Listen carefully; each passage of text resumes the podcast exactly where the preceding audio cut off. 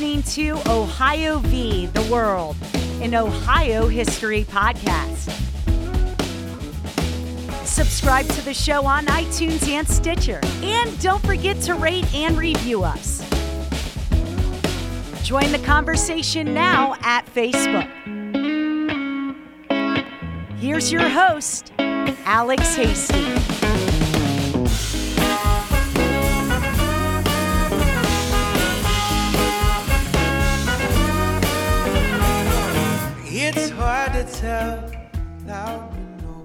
Happy New Year, everybody. It's 2019, and welcome back to Ohio v. the World. It's episode 7 Ohio versus Unemployment. Today, we'll be talking about Coxey's Army, the army raised by industrialist Jacob Coxey of Massillon, Ohio, and is known basically as the first march on Washington. We'll be joined by Jerry Prout, professor, political science professor at Marquette University in Milwaukee, and the author of Coxey's Crusade for Jobs Unemployment in the Gilded Age. He'll walk us through Coxey's march from Wash from Massillon to the nation's capital. And we're right back where we were last episode in 1893, 1894, some of my favorite years in history, uh, and talking about Coxey's Army, which was the story of the spring. Our guest Jerry Prout calls Coxey's March to Washington the most covered media story, uh, basically from the Civil War to the 20th century. And it's right back where we were as these men marched for jobs uh, during the country's first Great Depression, the Panic of 1893.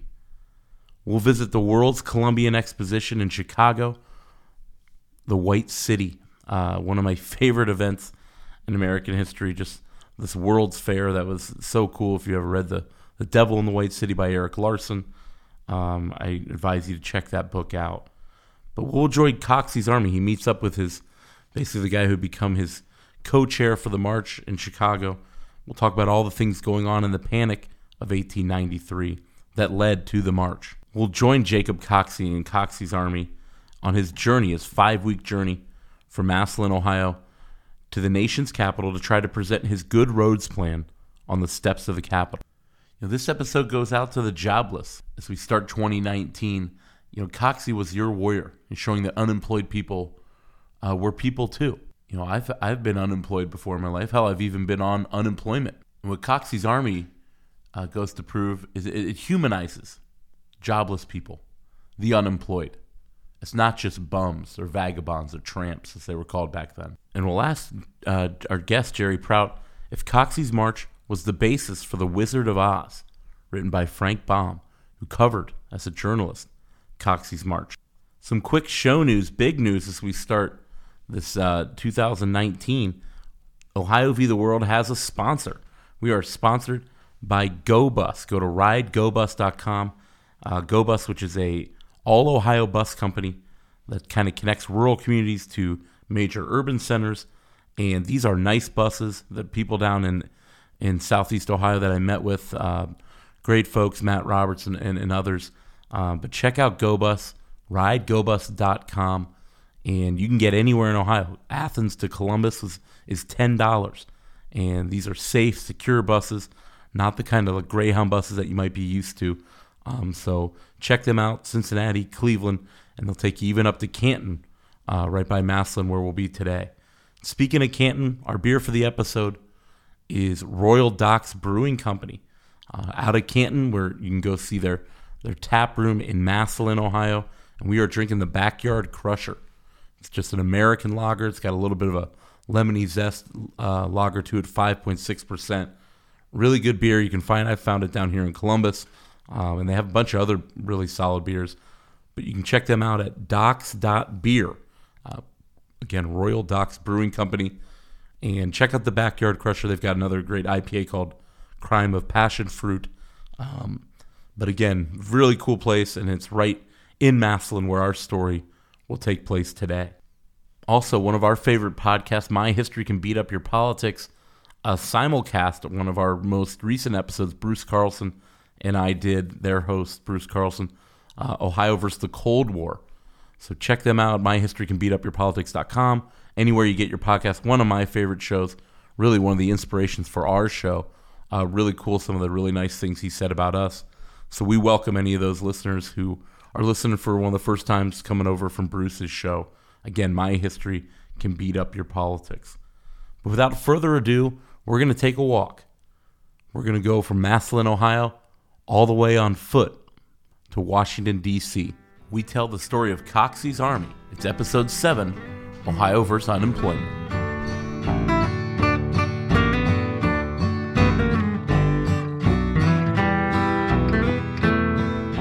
The story of Coxey's March on Washington in 1894 really begins in 1893 with the Panic of 1893. It's often thought that the Great Depression the late 20s and early 1930s is really the first Great Depression, but the Panic of 1893 was considered just as bad at the time.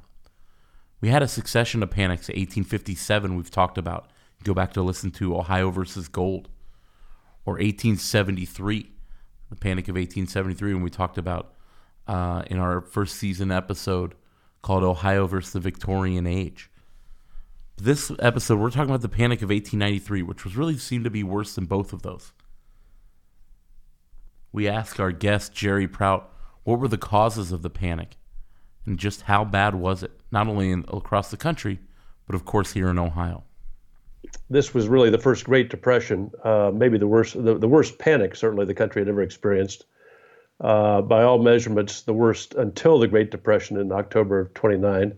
The causes, as with most depressions, are hard to sort of ferret out, but but as best economists have untangled it, it was a problem with all sectors of the economy in the 1880s, uh, expanding rapidly, uh, agriculture overproducing, as is typical, and, they, and there was actually the beginning of a recession in agriculture during the 1880s. The railroad boom uh, had sort of eclipsed after Reconstruction, had, had been on uh, hyperactive, and uh, there was a uh, bankruptcy in the Philadelphia and Reading line, which really alerted investors to the the panic that was to come. And um, so there were roughly about 15,000 business failures in this period. This is a four year period that lasted until 1897. Um, and um, on May 5th, when the market, the stock market collapsed, uh, a year before Coxey arrives in Washington with his march, about 120 railroads go out of business, 650 banks, as I said, 15,000 business failures. The difficulty with all this, of course, is getting a handle on how many men were out of work, mostly men, since women weren't really counted in the workforce, but men weren't either, because there was no real accurate way to uh, gauge how many. Uh, but the best estimates are around 3 million men uh, this is in an economy that's still uh, about over 50% industrial, but still largely farming. Um, I would add in, your state of Ohio in 1894, that in January, the Ohio State Legislature in 1894 uh, refuses a plea from the unions to set up some kind of work relief. There's no social safety net in place as the depression takes hold. So it, it's a very uh, severe depression and really the backdrop for this event we're going to discuss. That same year of 1893, we saw the World's Columbian Exposition, a World's Fair in Chicago held in Jackson Park. An amazing event of new inventions. It's called the White City because it's so lit up, um, these massive uh, structures that were built, and people, millions of people visited from across the world. It's here in Chicago that Frederick Jackson Turner gives his famous The Frontier is Closed speech, talking about the West and saying that there's nowhere left for Americans to expand to.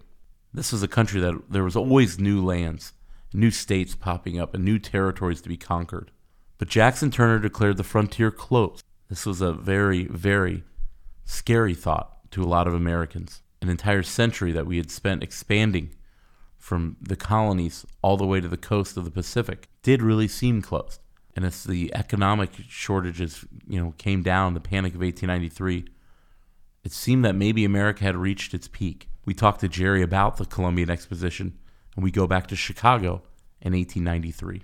The Columbian Exposition, which is the Great World's Fair, which opens on May the 1st, four days, ironically, before the market crashes, in 1893 as sort of a coming out party for the for the new industrialized America. Um, it's full of invention and spectacle. There, it's uh, some 10,000 electrical lights, uh, AC, by the way, not DC. That as it was Tesla's AC uh, current rather than Edison's, but it still lights it up. And Daniel Burnham, who was the architect, had created this soft white paint so the roofs rooftops would glow in the sunlight, and then at night, it, of course, the entire these magnificent uh, Gilded Age structures are all lit up. There's one remaining, of course, if people have been to the Museum of Science and Industry in Chicago. It's basically all of Jackson Park that was filled with some some 600 buildings. Um, anyway, uh, it's an interesting exposition and, and, and one from a historical standpoint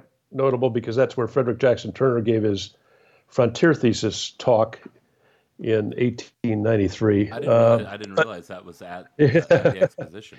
It was uh, not well attended, and it, it was a very hot. Uh, they didn't have air conditioning. They had lots of lights, but no air conditioning. And uh, but you mentioned Carl Browne, and this is important because Coxey and Browne both end up in Chicago. Browne's been there from basically the start of the exposition in May. He was there as a reporter for a working man's newspaper out of San Francisco called the uh, San Francisco Argus. So he's there, but Coxey comes, and they both attend the bimetallic convention.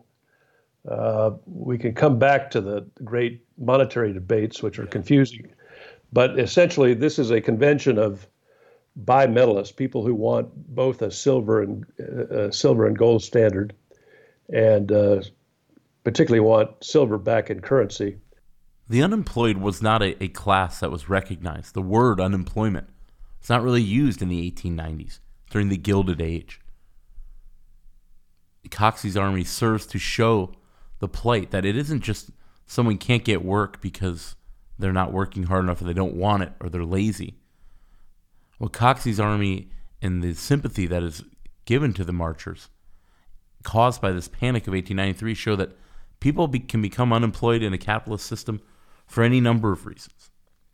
And that sometimes it is important that the government steps in and gives assistance to those people. But there was no unemployment. You didn't get an unemployment check or a welfare check in the 1890s. The federal government, which is much smaller, and, and as Jerry points out, you know, there really wasn't any of these social safety nets that we're used to here today. But Coxey's army helped to bring the plight of the unemployed into focus nationally. We asked Jerry just about the word unemployed unemployment in the 1890s and just what was going on again in the country and in Ohio with how many people were suddenly unemployed due to the crash of 1893. So yeah, that's a very good question as well. So the, the, you know the, the word, if, if, you look back in the origins, I did a little bit of research around this back when I was writing the book, and uh, it it was hardly used at all uh, before the 1880s. It comes into the to the vocabulary a little bit at that point, but uh, even in the even as Coxey's Coxey marches, unemployment as a word, as a concept, even is not really well understood. Um, when you see the newspaper accounts that uh, we'll discuss later, the uh, references are usually to tramps, vagabonds, uh, most disparagingly as bums. Um, you had the Bureau of Labor Statistics, which was set up in 1884 but it takes until the well after the market crash in 1929 before there are accurate uh, counting of the unemployed per se. There are sort of, sort of uh, industry by industry uh, census, but of employment, but not unemployment. You again in Ohio, for example, there was a company called the Buckeye Mower and Reaper Company, which I think eventually it went bankrupt during this depression. Eventually I think becomes a part of John Deere as we know it today, but it in the in the depression loses 50% of its employees. Um, Sam Gompers, who's head of AFL, suggests about three million people out of work in this period. So that's a lot. It, it's a lot. The country was changing rapidly as the century came to a close. Cities were growing. People were moving from the farms to the cities, um, and business was, you know, had expanded to the point where the Gilded Age the haves and the have nots had never been more different. We talked to Jerry just about the the terrible and, and troubling economic climate that people faced and the gilded age conditions of rich and poor. Just to preface, I'm, I'm a big believer in capitalism. Uh, I worked in, in the capitalist system for most of my career, and um, I believe it's the best way of organizing economic activity, but it certainly doesn't make it perfect. And I think history teaches those of us who are capitalists that we need to understand that the uh, invisible hand of the market isn't always enough. So um, it sometimes takes an event like uh, the one we're talking about, Coxey's Army, a spectacle, to dramatize one of the ill effects, which is unemployment. And uh, Coxey's March, I think this is really the thesis of the book, served to humanize this concept, which was ill understood at the time, and really bring it in front of people's attention in a way that had not been grasped before. You know, the, again, the country after the 1890 census, uh, it really it really reverses from about 53% on the nation's farms in 1870 to about 43%. You have the beginning of, the uh, sort of corporatization, as Alan Trachtenberg uh, wrote about it several years ago in a, an award-winning book. It's um, the beginnings of the corporatization of America. You have concentration of wealth not only in um, about 300 companies, which are owning about 40% of the nation's manufacturing, but you also have this phenomenon of the upper 10, which is a way of referring to the sort of stratification of, of wealth 200,000 people controlling about 70% of the nation's wealth at the time. So this is, you know, the, the tycoons and the Gilded Age. When a British reporter, W.T. Stead, who followed the Coxey phenomenon, comes to Chicago to cover the uh, exhibition of 1893, the Columbian Exposition, the Great World's Fair, he estimates that the saloons in Chicago are serving more free meals to the homeless and jobless than are the relief uh, uh, charities and, and the, the city government. So it's a much different period. There's no social safety net. These are the casualties of capitalism, and, and the country had to figure out how to deal with it.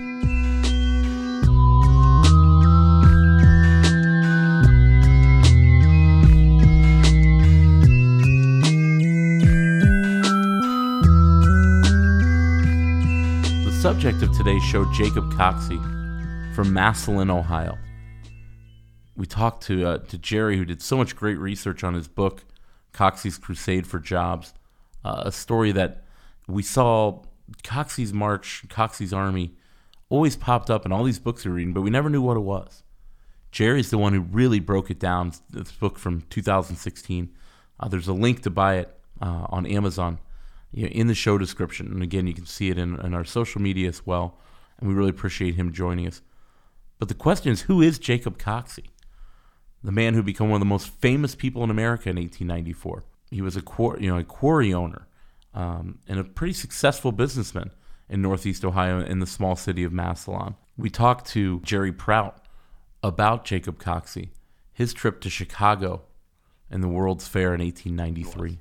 Yeah, so he's uh, he's our st- uh, star performer, I guess, as it were. Uh, he's a very interesting individual. He uh, was born in 1854. He lives to be 90, 97. Died in 1951. Uh, I've run into people in Massillon, Ohio, who uh, remember him coming down the street. he was a very cheery person, always smiling. he was 40 at the time of the march. But this is a key fact. In 1873, this is a, uh, one of the earlier panics in America. There were successive, uh, as we still have today, recessions uh, that occurred almost cyclically. And there was one in 1873, and Coxey loses his job.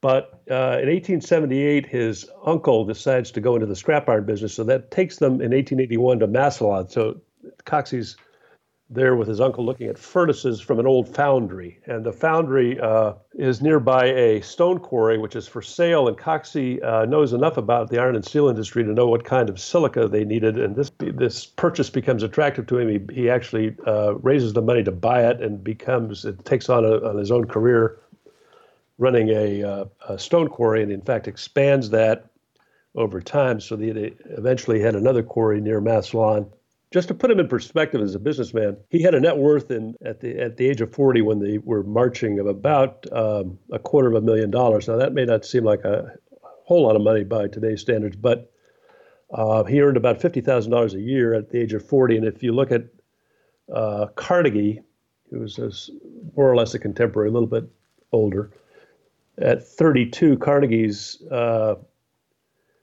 had uh, about 16 companies, about assets of $400,000 and annual income of about $56,000. So, I mean, Carnegie goes on to much greater wealth, but Coxey, by every standard, was a very wealthy man. Uh, and uh, that makes this episode that he embarks on all the more remarkable because he obviously didn't have to do this, right. but, but felt compelled. It's in Chicago where Coxey would meet Carl Browne, the rough and gruff Californian in the buckskin jacket. He was kind of the hype man for Coxey's army. He helped put it together. He helped keep the you know the army in order, and he was just a constant source of entertainment for the media. But Carl Browne also was a smart man. He really did see this march as a, as a religious event as much as he saw it as something to relieve you know the the struggling and the unemployed in America. Um, and we, we talk a little bit w- with Jerry Prout about that. We could do a whole nother episode on on Mr. Browne, Carl Browne's uh, religious views. But one thing's for sure: this march never becomes the story it does. It never gets the attention. It never finds its place in our history books without the addition of Carl Browne. We asked Jerry Prout, our guest, just who the hell was Carl Browne he observes Browne. Browne was going down. He, Browne was doing two things. He was ostensibly reporting for this newspaper out in San Francisco, but he was also uh, there because he was uh, he was performing in the uh, Wild West show. He was dressed up like Bill Cody. He was he he his trademark, his signature costume throughout this period and also during the march was a, a buckskin coat, which he wore every day, which caused caused some concern among his fellow marchers, by the way, and and a grand sombrero. He was quite a colorful character. He was, uh, uh, but he would go down in the evening to Hyde Park, and and he would be a part of these debates that were occurring down there. And one night, uh, decides to challenge Ignatius Donnelly, the famous uh, author of Caesar's Column, a dystopian novel, and and he's also a populist congressman from Minnesota, and so forth and so on. And Donnelly is the one two years before, or a year before, in 1892, in Omaha, has written the preamble to the to the People's Party uh, platform. And so uh, Browne engages Donnelly in this debate, and by all accounts, uh, defeats him in the in in the in their discussion. And, or their debate. And so this really impresses Coxey, and the two become friends but Browne's the most interesting character because he's uh, by uh, he's chosen to become a theosophist, which is a very uh, sort of cult religion at the time, very popular actually with with many of the Eastern elites, and and so Browne is is a part of this movement and uses it because for he's lost his wife, he's uh, ravaged by this. He wants to reunite with her, and there's a sort of reincarnation uh, aspect to theosophy. At least he thinks there is. So um, when the march later, when Coxey and Browne returned to Ohio, in uh, uh when Browne comes to visit Coxey in Ohio and actually live with him uh, at, at the end of 1893 to plan the march, which uh, in 1894. So he's quite the eccentric, quite the interesting character, sort of the total opposite of the straight-laced uh, businessman Jacob Coxey. Ohio View the World is brought to you by GoBus. Hit up ridegobus.com and all Ohio bus service, whether you're going from Cleveland to Cincinnati or the $10 trip from Athens to Columbus. You can recline in their comfy chairs or download our newest episode using their free onboard Wi Fi. GoBus is the safest and classiest way to travel the Buckeye State, so make sure you check out ridegobus.com for their routes and their cheap rates that'll get any Ohioan where they need to go in style. And now back to the show. And guys, go to ridegobus.com. Check out our new sponsor. We're so excited. They'll be sponsoring uh, the remaining episodes this season. So, very cool of them to do so. Coxey had this good roads plan. The whole point of the march is just for Coxey to go to Washington, D.C. with his supporters and give his speech on the steps of the Capitol building, his good roads plan the roads in, in the United States were, were terrible. Much of the infrastructure here in America was dilapidated. And the federal government in the 1890s really didn't see any reason to change it, nor did it really have the money to do so. But what was this centerpiece of the march? We asked Jerry Prout to describe to us Coxey's Good Roads Plan. So this is his idea. He uh, and this is central to the to the at least from his perspective, this is the central idea of the march. Uh, for Browne, it's it's a little bit different, but for Coxey, he is concerned with the number of unemployed. He, as I said, he had to shut one of his quarries down.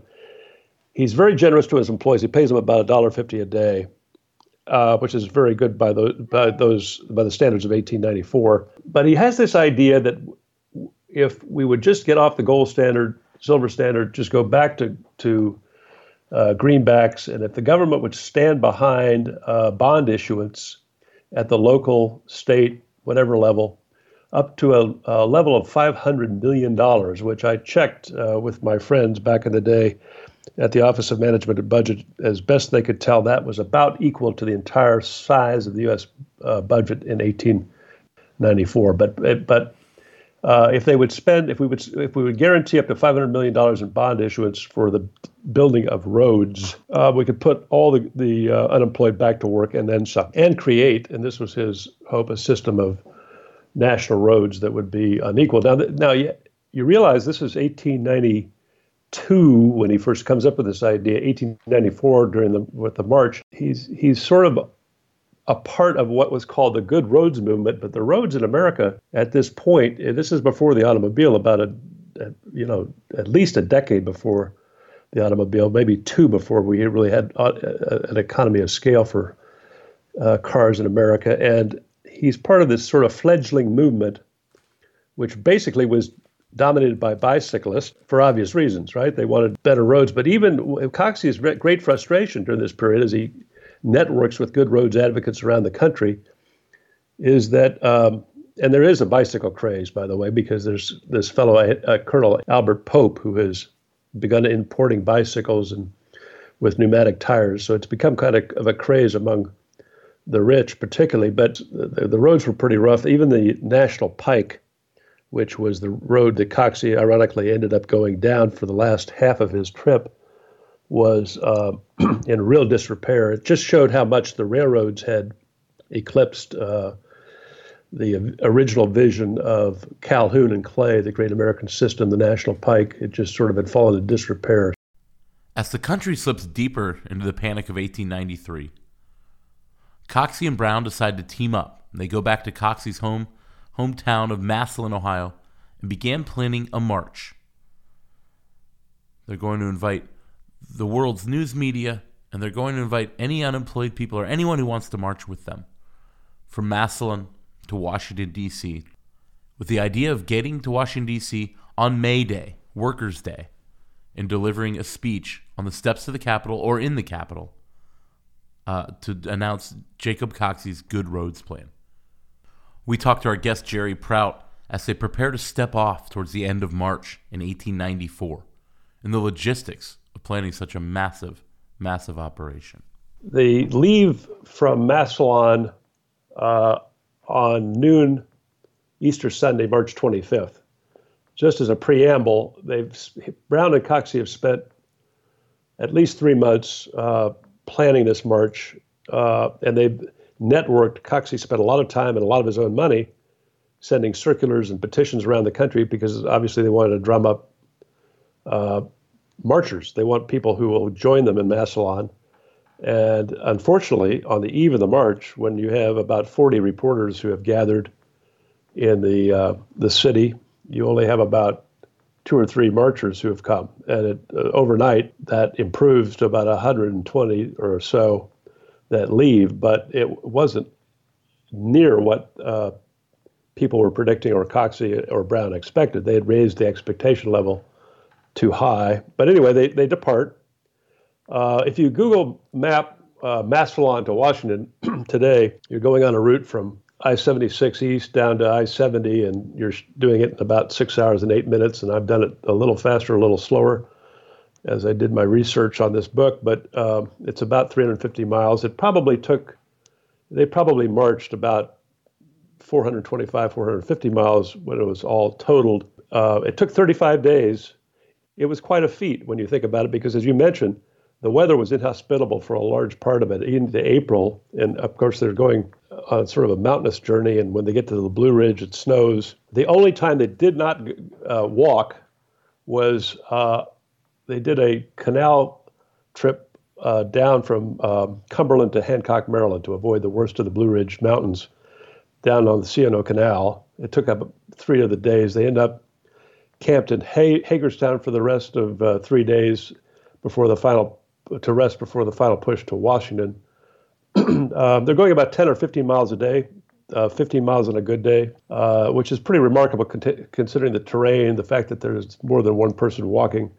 They have to keep some semblance of order, and it's uh, if you if you walk that long, you realize that you know 20 minutes average per, for most people, maybe faster if you're a good walker, but you go for more than five or six miles and it's not quite as brisk. So they went through from Massillon in Ohio, just for people who understand the geography uh, in, in your state, went from Massillon to Canton to Louisville, down to Alliance to Salem to Columbia and East Palestine and to New Galilee.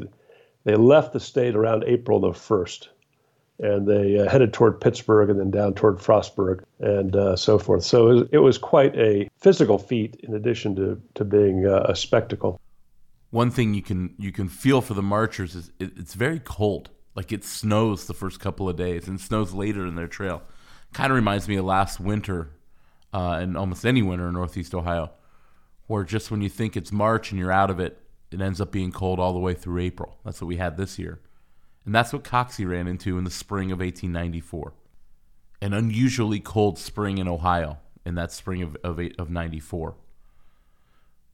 This story, like we said, was, is one of the most covered stories of the late 19th century here in America. The media went nuts for it.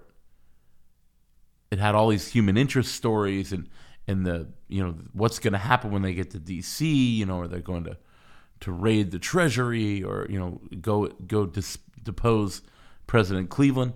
It really had a lot of elements of a great story. But it wouldn't have been nearly the, the an event I'd even heard of if it weren't for the news media and how they covered it and how media changed in the 1890s, became a little more sensationalized, became a little more personal. We talked to Jerry about the influence and the effect that the media had on Coxey's march. So this is really one of the interesting uh, features of the march because I think it's one of the first times you have kind of a real media event. Professor Michael Sweeney, who's over at the Ohio University Scripps School, did a wonderfully nuanced and groundbreaking piece on Coxey back in 1997, and he actually documents that this is the most covered story on a sustained basis since the Civil War. I mean, uh, the contested election of 1876 obviously gets a lot of coverage, it lasts a lot, but sporadic in terms of news events. This and this really impressed itself upon me when I was doing uh, my research. And there's so many good electronic uh, newspaper archives today that are available to researchers that weren't when others did research on Coxey. But he, he essentially dominated this march. Essentially dominated the news. Three, sometimes two or three stories on the front page, let alone uh, in somewhere in the newspaper for for over five weeks. Actually, more because uh, after the march ended, he uh, continued to dominate. The uh, Western Union uh, person, a uh, guy by the name of E.P. Bishop, who would go ahead by about a day to the next stop and set up the telegraph operation so that the reporters, uh, you talk about physical feet, not only did they have to walk, they didn't get a chance to rest. They had to file their stories when they reach the next town. The, the person who really is responsible for this uh, being the most covered story is also a native son. It's Robert Skinner, who is the son of a wealthy family in Massillon. He buys the Massillon Evening Independent, by the way, later becomes a devotee of William McKinley and ends up as the ambassador to Ethiopia. But um, he begins to write stories about this strange association between Browne and Coxey back in January of 1894. And as they begin planning the march, and these these two are on the wires, and they get they get picked up by editors like Charles Dennis of the Chicago Record, for example, and he tags a young reporter by the name of Ray Stannard Baker to go to Massillon and see what this crazy fellow, or I think he calls him a queer chap, Coxey is up to, including Wilbur Miller, by the way, uh, of the Cincinnati Enquirer, uh, another Ohioan. And if you go out to your wonderful Ohio Historical Society uh, archives, you can uh, ask for a copy of his scrapbook of the Coxey March, and it's a fascinating Really, read. they, they have that in the archives. They have- they- Ohio they History do. Connection. they do. Thanks for listening to Ohio v. the World.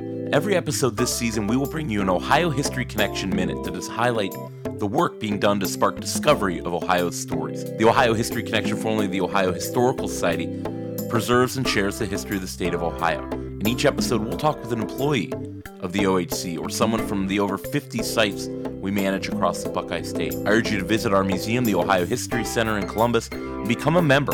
Go to ohiohistory.org/join. So thanks for listening. Hope to see you at the History Center this year, and go to ohiohistory.org/join for membership info. It's cool that Jerry used the Ohio History Connection archives as part of his research for this book. Um, and again, if you're doing any kind of research, you need to go see our folks up on the third floor at the Ohio History Center. In today's Ohio History Connection Minute, we're sitting down with Todd Kleismit. Todd is the Director of Government Relations. Uh, he's been at the OHC forever, and we really wouldn't be on the board with the Ohio History Connection or get nearly the help that we've gotten with the show without Todd. Uh, a friend introduced us, and he's been a big fan of the show ever since, and has really been a huge help uh, connecting us with everybody over there, and really, really help a big time uh, friend of the show. He's even got an Ohio v. the World T-shirt that he proudly wears. So, so we sit down with Todd Kleismit to talk about his role in this week's Ohio History Connection Minute. You always work on and put on a great event called Statehood Day. What's Statehood Day, and, and when will we be looking forward to that in 2019? Sure. We uh, we get together the Ohio history community on or about the state's birthday every year. So the Ohio General Assembly took up state business for the very first time on March 1st, 1803, in Chillicothe. So we think of that as Ohio's birthday. And we think that's a good occasion to have the history and history related organizations come together at the Ohio State House. So uh, we'll be having that event at the Ohio State House on February 27th. Uh, sometimes March 1st falls on a, uh, on a on a day when the General Assembly is not around. Um, but that's that's an opportunity for us to remind our uh, state legislative friends about the importance of Ohio history and try to speak with one voice about the issues that are important to Ohio and Ohio history related organizations.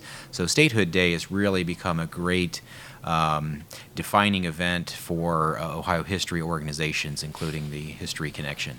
Right, and you guys, it really also highlights how well I think Ohio History Connection works with local history alliances and history, you know, organizations. So that's also the day where you guys hand out some of the grant money for, for projects and such as well, correct? We do, yeah. It's uh, really one of the most important things that we do is to work effectively with organizations all across Ohio. Uh, so yes, we give an award uh, on that day. We also hand out what we call big checks. Uh, those Ohio History Fund uh, grant awards. It's a competitive matching grants program that uh, Ohioans who want to donate a portion of their uh, state income tax return, uh, they can make a charitable contribution to that effect, and we take all of those dollars and we turn that into a, uh, a grants program. It's called the Ohio History Fund. It's been very effective.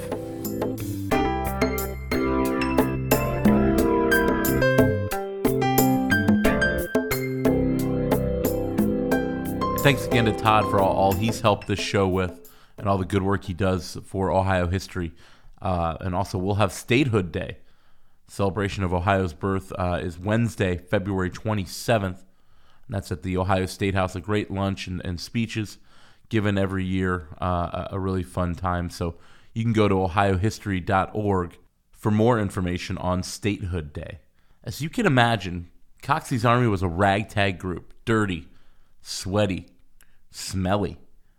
There's no showers. They're sleeping outside basically or under a tent, you know, for five weeks on the journey from Ohio to Washington, D.C. And as Jerry talks about, it used to be an old saying. You call a group of people, if they, you know, a ragtag, if they're dirty, you call them, gosh, you guys look like Coxey's Army. Or people when a lot of food was made, gosh, you made enough food to feed Coxey's Army. It was an old saying. And Jerry and I are determined to bring it back, bring it back from the early 20th century uh, and mid 20th century. into pop culture, the idea of Coxey's Army. I think he's a great Ohioan. You know, I, I he he he. Uh, when I was growing up, of course, this is the post World War II era. You know, it was just still disparaging to say if you were with your buddies and you looked kind of sloppy, your your parents might say, "Oh, you guys look like Coxey's Army," and that was it was truly a slang term. And uh, so I don't think it is anymore. I hope I hope we are correcting that. Let's bring that back. As Coxey's army leaves Ohio and makes its way into western Pennsylvania, they stop in Pittsburgh and they're greeted there by what's said to be nearly 100,000 people. As they parade down the streets, there's, there's you know crowds that are 40 people deep cheering them. Pittsburgh, a place of where the workers' rights battle was well underway. Lives had been lost, um, and Coxey's army represented something that they understood the casualties of capitalism, as Jerry Prout calls them. Their reception in Pittsburgh must have really buoyed their their spirits because it had been a tough couple of weeks with the weather, with you know not having that many marchers. Um, but they come to Pittsburgh. We asked Jerry what it was like when they came to your town because they always, you know, whether they played a baseball game against your city's team, uh, they gave speeches. There was always an evening program with Coxey and Browne giving speeches. Um, we talked to Jerry just about what it was like when Coxey's army came to your city. That's a good question because you know Pittsburgh was special. They just they they were in the aftermath of the Homestead Strike in 1892, the famous Homestead Strike. So it wasn't a typical, uh, uh, necessarily a typical arrival, but um, in most towns along the way, the I, I, would just say that the the greetings were warm, uh, and and very generous. And uh, you know, part of that I think was Coxey's advancing of the march. He had been, as I said, over the period of months in anticipation, had sent out and identified people who would be sympathetic. And uh, he actually had an engineer who had plotted the route, so he knew sort of where they were headed every night. And so he was able to anticipate and get someone who was there who could kind of organize support. And you know, you had these bicyclists, for example, who would typically come out and ride all around the marchers and greet them. Uh, and uh, you know, cynically, you could say, well, everyone was because the the the the backdrop, the backstory was obviously that these were industrial armies moving towards Washington. There was not just Coxey's, but we can talk later about the the other armies coming from the west. So people were obviously a little bit fearful that maybe more than just a, a, petition on boots was in the works that maybe there was going to be some violence. So you could say cynically maybe they were just trying to move move the marchers in and out of their town as fast as they could. But when you read the accounts, you realize that you know people were turning out with food and clothing, and they were providing places to sleep. And uh, sure, a lot of them were curious, but there were also a lot of cheering. There was a lot of anticipation. There was a lot of there were banners. There was welcoming. Um, there are exceptions to this. In, in fact, in East Palestine, uh, where the Coxey Advance, uh, the, the person that, who was in the network was down with the mumps, he was unable to organize a proper reception. So uh, the mayor of the town sort of shooed them out to uh, the outskirts. They pitched their tents. They didn't have a, a place to sleep in. Uh, but this is a rarity. Um, there were a couple of other incidents along the way that were I would would say hostile, but at least cold. But um, they were typically very warmly welcomed, and um, even in areas where they anticipated a, a chilly reception, uh, in Latonia, for example, in Ohio, uh, heavily Catholic population. Browne had been told beforehand not to unfurl his religious banners, yet the mayor there uh, came out, welcomed them, led them to a uh, a nail shop nearby, which was heated. It'd been a cold day again. They were fed by the local uh, sympathizers lots of food to stock their commissary wagons. So, uh, all in all, I think a pretty positive uh, and welcoming reception from town to town. One interesting feature of Coxey's army was its inclusiveness. There were African Americans within the group. It became a huge story in the African American community. They did not care about race in a time when people only cared about race. We asked Jerry just about the inclusiveness and that really striking feature of Coxey's army. certainly the, the sort of a three different levels they are uh, transitional. We've already discussed the, the Good Roads Plan and the, the boldness of that idea. And then the in terms of journalism, the notion of branding or the spectacle.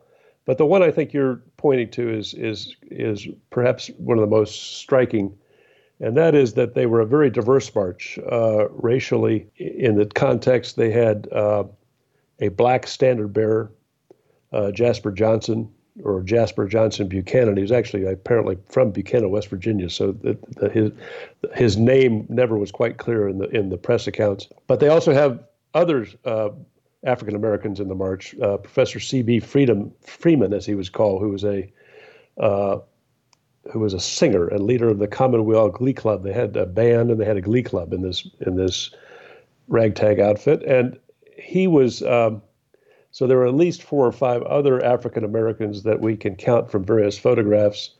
Uh, this is a period, and so so what's the significance of that? Well, this is a period right after the obviously the passage in the 1860s of the 13th, 14th, and 15th Amendments, uh, and yet we're still um, highly seg- segregated, highly uh, exclusionary uh, of Black Americans. And Coxey welcomes everyone into the Commonweal. He also had a Native American, Honore Jaxon. Uh, the Washington Bee, the black newspaper in, in Washington, uh, leading up to the march, uh, they would publish every week with a masthead, Coxey is coming. Uh, by the time the march reaches Washington, uh, some estimate, you know, that that the entire this is a, a, I'm sure hyperbole, but but the number of uh, African Americans in the audience to greet Coxey, some estimated to be the entire black population of Washington. He, he's very popular, uh, and and for the reason that that this is an integrated march. They, they, these guys are are not just marching together; they're eating together, they're sleeping uh, under the same roof. Um, so it's it's uh, quite striking in a period when uh, yeah, I think it was 1892, the peak year, as best anybody can count, for the number of lynchings in this country, uh, and still a very uh, segregated period, both north and south. So, this is a striking feature of the march, and one that I think stands out in Coxey's favor and Browne's as well. Because Browne at one point says, "We welcome the entire rainbow."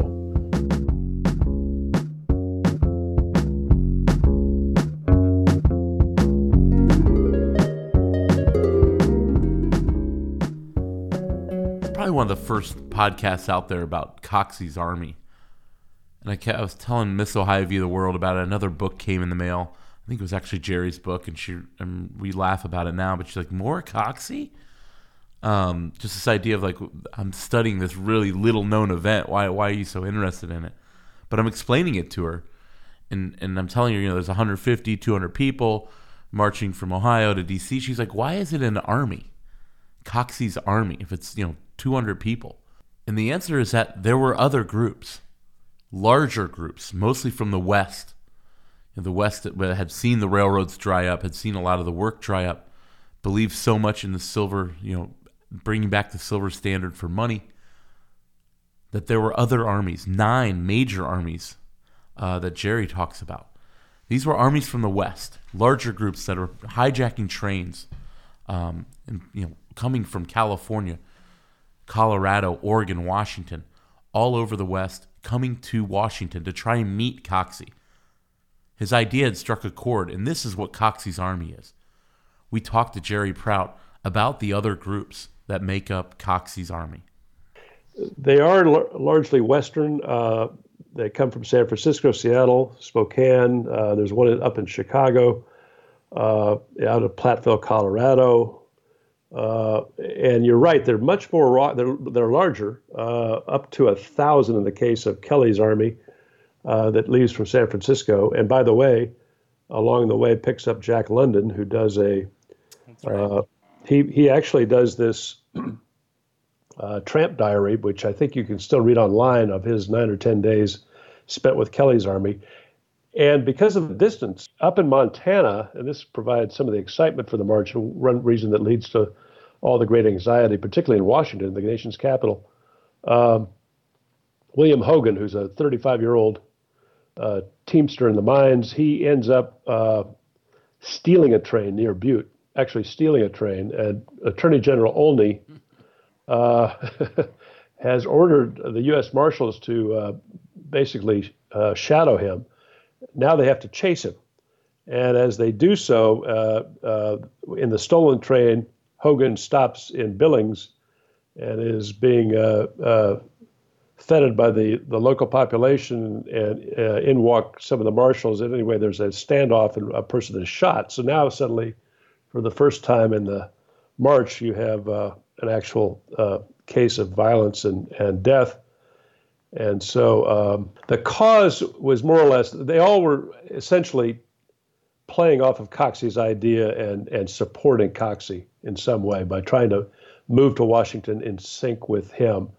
Uh, very few of them, well, only, uh, uh, well, there's some stragglers that come from the other armies, but the basic, basically the only one that, uh, uh, with any force that came all the way was Fry's army out of Los Angeles, and it didn't arrive until uh, late May. One of the leaders of Fry's army out of LA was a guy named Tom Galvin, and he too commandeered a train and took a contingent of about 300 men. And he goes as far, this is another Ohio aspect, he gets as far as Cincinnati before now Governor McKinley sends in the militia and uh, as the men begin marching toward Columbus. So, um, and Galvin makes it to Washington. he's part of this group of Fry's army that makes it, but makes it very late in None of the none of these marches are ex, as successful. None of them reach, with that with that exception, reach the capital. But what they do do is uh, create a lot of anxiety in the capital because the newspaper accounts. Uh, you can imagine uh, being in Washington, which is basically a city not familiar with industry at all, just a government town. Even then, suddenly you have these unruly industrials commandeering trains and, and headed towards your city and not clear what their intent was. Many people thought they wanted to take over the Treasury. Uh, others thought they wanted to uh, break into the White House. There was just all kinds of anxiety in Washington, D.C. In large part, it's these other armies that are a little more violent, a little more unpredictable, um, that caused so much anxiety in Washington, D.C. As they you move into Maryland and move closer to the nation's capital in their May 1st deadline for reaching the steps of the Capitol. The government is afraid. They're afraid that they're going to go after the armory. They're going to start a you know a riot or a rebellion in the city, attack the treasury and take the money. You know, go to the White House and, and try and you know talk to to President Cleveland. A very uncertain time, and a lot of that had to do with those Western armies that were aligned with Coxey. But as they come to D.C., the city is not at all, at least the leadership is not at all wants them there. We talked to Jerry Prout about those pre March uh, preparations and as they finally make their way down Pennsylvania Avenue. It's interesting. The Secret Service has been dispatched to intercept them near Hagerstown. That's how high the level of concern was. Uh, this is the first time, uh, I believe, based on accounts, that the Secret Service is actually protecting the president they actually set up a little fort on the White House grounds called Thurber's Fort to protect uh, to protect the president. Chief of police and the uh, National Guard are uh, are called out um, and and beefed up. There are more and more uh, officers deputized because there's concern that uh, of what will happen uh, when Coxey arrives.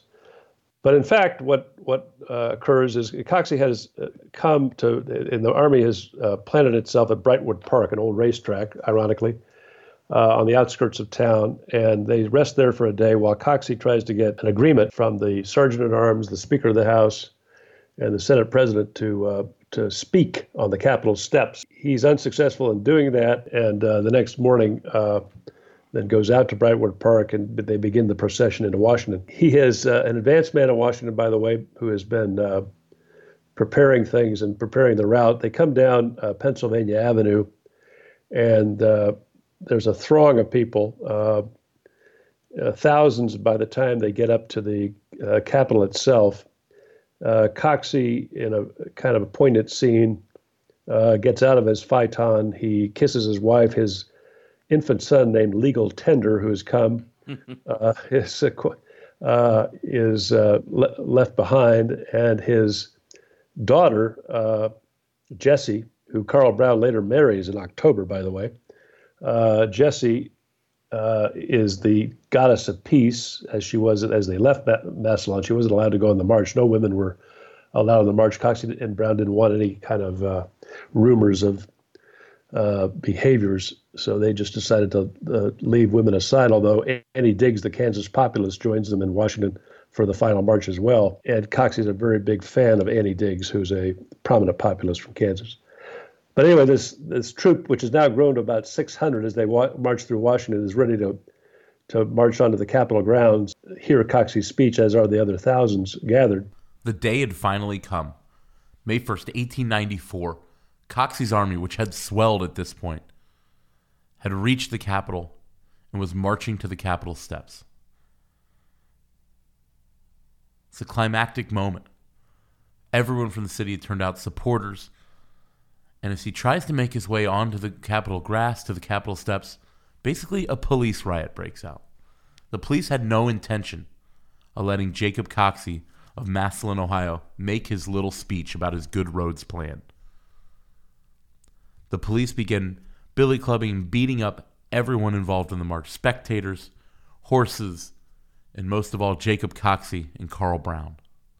We talked to Jerry about just what happened when Coxey's army reach the Capitol. The problem is that the, the there's some signs up on the White House, uh, the Capitol grounds that say, say no trespassing, no no one can walk on the on the grass, and that gets uh, easily violated as they go across those low retaining walls on the east side of the Capitol and toward the steps, and that's where the police begin to uh, create what is essentially a melee by uh, beating up on the African American flag bearer Johnson. They they wrestle Coxey to the ground. He loses a necklace and is bloodied in the in the melee. Coxey trips a few times. He's uh, prevented from giving his speech and hauled off to jail along with Browne and a uh, another leader of a contingent that has helped swell the ranks of the of the marchers. A guy named by uh, uh, uh from Philadelphia. So anyway, they they uh, end up in jail and uh, are sentenced to a, about a 30 day sentence, um, and that's the end of the the very uh, sort of dismal end of the march. Coxey's never allowed to give the speech that he wanted to give, and has uh, been trying to has carried in his pocket since they left Massillon.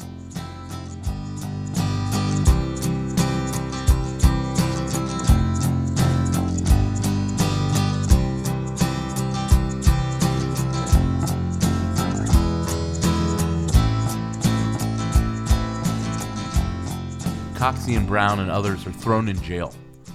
Coxey does a month for stepping on the Capitol grass. One of history's most bogus charges. But the march kind of fizzles out. And it is anticlimactic. It's one of the reasons, you know, that this story doesn't get more traction. Is the buildup is fantastic, but when it's time to actually complete their march and give their speech, the police step in and basically beat the crap out of them. We talked to Jerry about this kind of post March letdown as Coxey's army fizzles out. The technicality of trespassing, trespassing on the Capitol grounds. So it's it's a pretty uh, miscellaneous sort of a, uh, a misdemeanor charge, but um, that was the way that the uh, authorities asserted their their power and uh, ended the march. But there's there was no uh, no other injuries uh, that we know of, at least, and not to any bystanders as well. And, and the and the march up to the Capitol is quite a joyous affair. Uh, it just doesn't uh, consummate in any kind of speech by Coxey. And of course, the the good roads legislation, uh, even though Coxey comes back in the next year to testify, uh, essentially dies in Congress. You know, but Coxey was an innovator. It really is American history's first march on Washington, a protest march, the likes of which we'd see throughout the 20th century, and obviously, as you know, as recently as last year, uh, a major the Women's March in 2017. it beca- it's become a part of the American identity, the March on Washington. And it's all thanks to Jacob Coxey. Uh, and then, you know, the, the famous ones, the Bonus Army in 32, uh, the March on Washington in 63, the Vietnam marches in several of them actually in the late 60s. Yeah, I think it did set a precedent. And so maybe it wasn't as effective in its time, but certainly left a mark on those who wanted to, to create attention for their cause. And that's what Coxey wanted to do. And although the Good Roads Plan wasn't adopted by Congress, you know, in 1894, 1895, the economy slowly turns around under Ohio's President McKinley, elected in 1896. But Coxey's plan was one that was ahead of its time. Coxey's alive 35 years later, when the country is plunged into another Great Depression. This one even more serious than the Panic of 1893, the one that obviously we all know today as the Great Depression. In fact, Coxey would be elected mayor of Massillon during the Great Depression. President Franklin Delano Roosevelt, elected 1952 or 1932, brings a lot of those same plans, those works project plans that Coxey had, his $500 million good roads plan. Uh, and even the Secretary of War actually, Coxey gets him to uh, to present a modified good roads plan to Roosevelt shortly after his election. But the New Deal would find a time when Coxey's idea of how to alleviate a national economic issue, uh, whether it's his good road plan or the Works Projects Administration under, under Roosevelt, Jacob Coxey was a man ahead of his time. As part of this good roads movement, that's really the precursor for you know uh, the and the involvement of I think more largely the government the government involvement in helping the unemployed uh, is part of the Works Progress Administration that Roosevelt begins. Actually, Hoover was uh, had had his own uh, set of public works projects. To be fair, and then Roosevelt obviously uh, scaled up immensely during the New Deal. Uh, you have the interstate highway program under Eisenhower, so all that I think follows in that legacy. Uh, you can also say Coxey was part of the legacy to end the gold standard. I mean, in 1971, Nixon divorces us from gold, and uh, finally, and uh, and then of course his his you know uh, contribution in terms of integration and, and diversity. So I, I, think there are several ways Coxey was sort of, a, as we said, a transitional event, but also visionary, if you will, in some ways. And uh, even though at the time uh, uh, it was looked at as as a an event that was sort of led by two cranks and and you know very eccentric, and their ideas were sort of out of place. They they did find their time. Much has been made about the idea that Coxey's army played a role in the plot for The Wizard of Oz. Much like Jack London, who gets caught up in the in the Coxey's army, you know, at one of the armies out west, Frank Baum is a journalist who covers Coxey's army, and ultimately, five six years later, writes the book The Wizard of Oz. This idea that you know they're on this march to the Emerald City on the yellow brick road, representing the gold standard and crest, you know, the the Emerald City uh, representing Washington D.C. The Tin Man is the industrial worker, and the Scarecrow is the farmer who's ravaged by the Panic of 1893. As Dorothy and this and her group march to air their grievances um, with the Wizard, you know, who who's interpreted to be the president, President Grover Cleveland.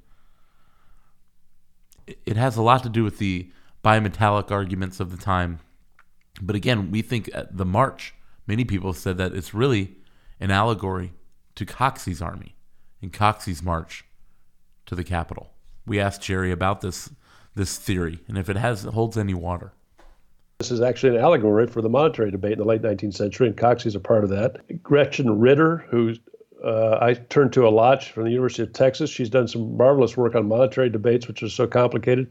She uh, explored what Baum was attempting to do, and she also thinks it's sort of a satire of the of the period. You, you know, th- there are all kinds of ways to to look at the uh, at the event. The Tin Man was, you know, was he the industrial worker? Was the cowardly lion William Jennings Bryan? Was the scarecrow the American farmer? I mean, there are various ways to. They're on a march to the Emerald City, which was Washington D.C., right? So it's it's it's certainly uh, one of those uh, theories that I don't think you just dismiss, and whether Baum intended it or not, uh, you're right. I mean, it has been uh, contemplated that that was his intent, and uh, I think you can read it that way if you want.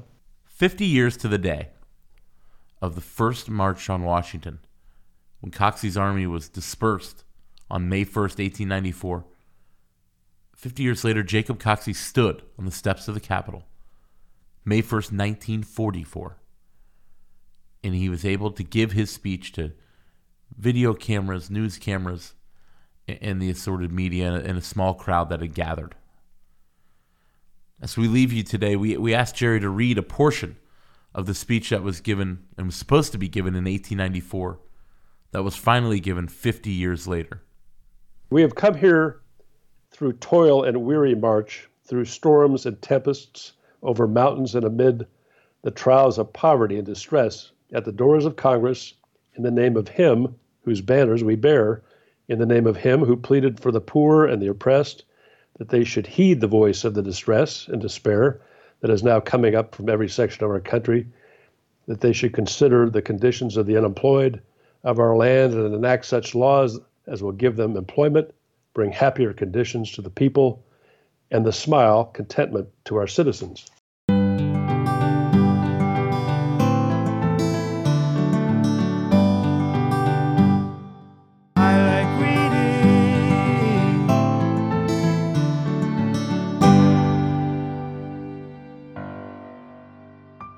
Our book recommendation is obviously Jerry Prout, our guest, political science professor from Marquette University, and his book, Coxey's Crusade for Jobs Unemployment in the Gilded Age. It's only about 200 pages. Uh, and like we said, there's a link in the show description uh, on the website, on our website, Ohio v. the World History or Ohio v. the World Podcast.com. There's also a link. Buy that book. It's really a great, there's so many stories that we couldn't get into and so many different marchers and aspects of Coxey's army that we really couldn't get into. So, again, Coxey's Crusade for Jobs by Jerry Prout. Thank you so much, Jerry, for joining us and letting us know about this little known uh, piece of Ohio and American history. Thanks again to our new sponsor, GoBus. Go to ridegobus.com. If you need to get around Ohio cheaply uh, and comfortably, uh, we're really excited they're going to be one of our sponsors here for the rest of this season, season three. Thanks to Jason McCormick, Jason Lee McCormick, one of my best friends from growing up, uh, who provided some of the music. Check out Jason's new album, Into Echoes. You can find it at jasonleemccormick.bandcamp.com. And again, that's jasonleemccormick.bandcamp.com. We're back in two weeks. We're back on our regular every other Sunday schedule. Uh, in episode 8, we will go to the National Afro American Museum and Cultural Center in Wilberforce, Ohio. And we'll sit down there at Central State University campus, a historically black college, um, to talk about the life of Colonel Charles Young, who's the highest ranking African American military army officer during his lifetime, uh, although he's born into slavery in Kentucky, uh, raised in Ripley, Ohio, and ultimately rises, goes to West Point and, and lives an extraordinary life of valor and courage, but also a life of discrimination. So, episode eight, Ohio versus discrimination. Uh, really looking forward to giving you guys the story of Charles Young, an amazing American. That'll do it, guys, for today. Thanks again to Jerry Prout. Uh, such a cool story, Coxey's Army. Don't forget to rate and review the show. Um, it, you know, if you subscribe on iTunes or Stitcher, that really helps. But also giving us a rating, giving us some comments, whether it's constructive criticism or you just like the show. Uh, much appreciated. Like us on Facebook. Uh, we're up around a thousand likes finally, and, follow us on Instagram at Ohio v the World Podcast or Twitter at Ohio v the World. Um, and again, people email us all the time with show ideas on any of those platforms. You can always uh, just email us at Ohio v the World at gmail.com. Thanks again, guys, and we will look forward to seeing you in two weeks for episode 8. Ohio v the World has been brought to you by GoBus. Hit up ridegobus.com, check out their cheap rates and routes all over the Buckeye State. Next time you need a ride around the state of Ohio, whether it's northwest or down to the Queen City of Cincinnati, northeast Ohio or southeast Ohio, and all points in between, go to ridegobus.com. My name is Cindy Burnett, and each week I interview at least two traditionally published authors on my podcast, Thoughts from a Page. We talk spoiler free about their books, so you can listen whether you have read the book or not. And then we delve into things that you most likely won't hear about anywhere else the importance of the cover design, why they included various aspects of the story, personal details about both the books and the authors' lives, and so much more. You can find the podcast on every major platform and learn more about it on my website, thoughtsfromapage.com. Thanks so much for checking it out.